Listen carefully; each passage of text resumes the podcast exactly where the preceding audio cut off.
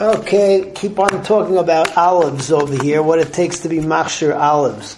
So uh, the mission over here, we're on Parak Test Mishnah of uh, four different cases. Number one, somebody puts his olives up on the roof. He wants to dry them out over there. So obviously he has no interest whatsoever if the liquid comes out, the adarabah, he wants it to dry out. So if the liquid comes out, it's not mukhshar letuma, and the olives won't be makabel tuma.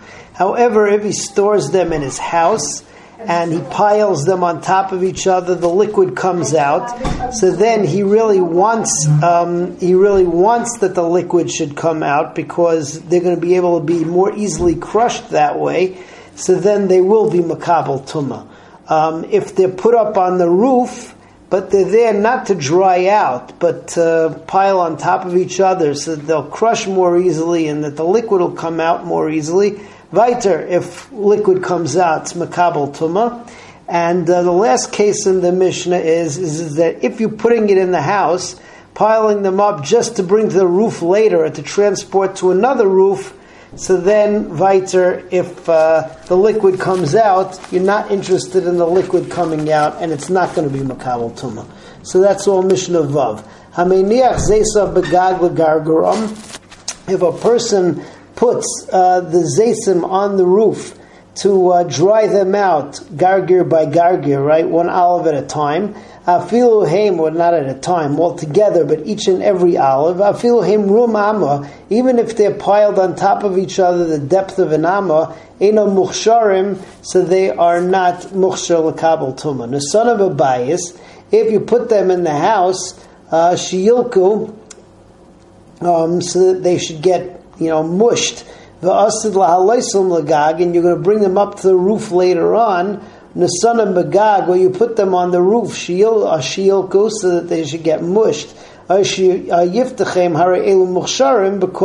you want them to get mushed and you want the liquid to come out. Nasana Mabayas, if you put them in the house, Ad Shishamers Gagai, until he sweeps up his roof or covers the roof so it won't get ruined, or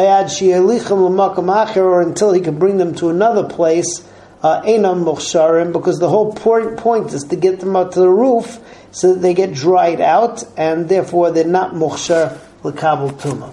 Okay, moving on to Mishnah Zayin. Mishnah Zayin is talking about again this vat called the mitan, which is all full. If it's all full, so then all of these zesim are makabel tuma. Here we're talking about it gets full, but you're, you have an intention of immediately taking out a bunch of them, so it's not going to remain full. Um, the amount that you're going to take out, however, is a very small amount. So you get into machlekes over here between uh, Beis Shammai and Beis Hillel.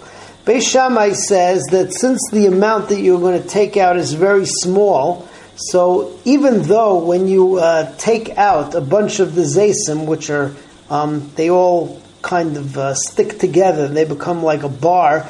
Um, so uh, when you cut them away, so they're not makabel tuma, you can do it with a tame knife. However, says Beis Shammai that uh, since the amount is so small that you took away, so now it's considered that the vat is full, and when you cover it up, you have to do it with kalim, which won't be makabel tuma, because the vat is now considered to be full. Beis Hillel says no. Beis Hillel says when you cut it away, you can do it with a knife, which is makabel tuma, um, and when you put back and and uh, cover it up again, since it's not full, so it's also not makabel tuma. Rabbi Yossi, on the other hand, says it doesn't matter whether you take away a little bit, you take away a lot. If the intention is that uh, when you fill up the vat, that you're going to empty it out, so you can empty out the entire vat and you can use kalim, which are makabel tuma, because you never intended to leave it there for a long period of time so the vat was never considered to be full, and that being the case, so none of the zaysim are going to be makabel tum. So uh, that's Mishnah Zayin. Ratza lito mehem bad Echod. If a person just wants to take a bad means uh, a uh, what's it called a base of bad full, which is not a tremendous amount. You fill up the base of bad once. Um, or even two. So then you cut it off with a knife, which is uh, even tame, umachaper b'tahara, but you have to cover it back up again b'tahara because now the amount that's missing is so small, so the vat is considered to be full because you don't. Uh, you, chances are you won't you won't fill it up again. He says no, since you could fill it up again, so therefore when you're uh, what's it called? When you mechape, he says it's also uh, what's it, it's also you could also do a betuma because it's not considered to be full.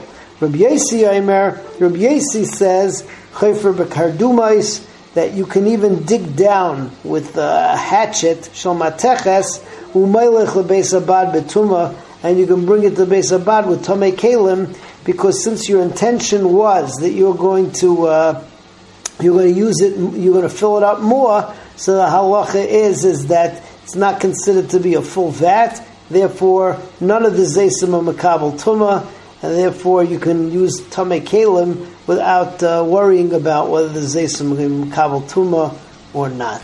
There's a shem next time, so we continue with uh, Mishnah Ches.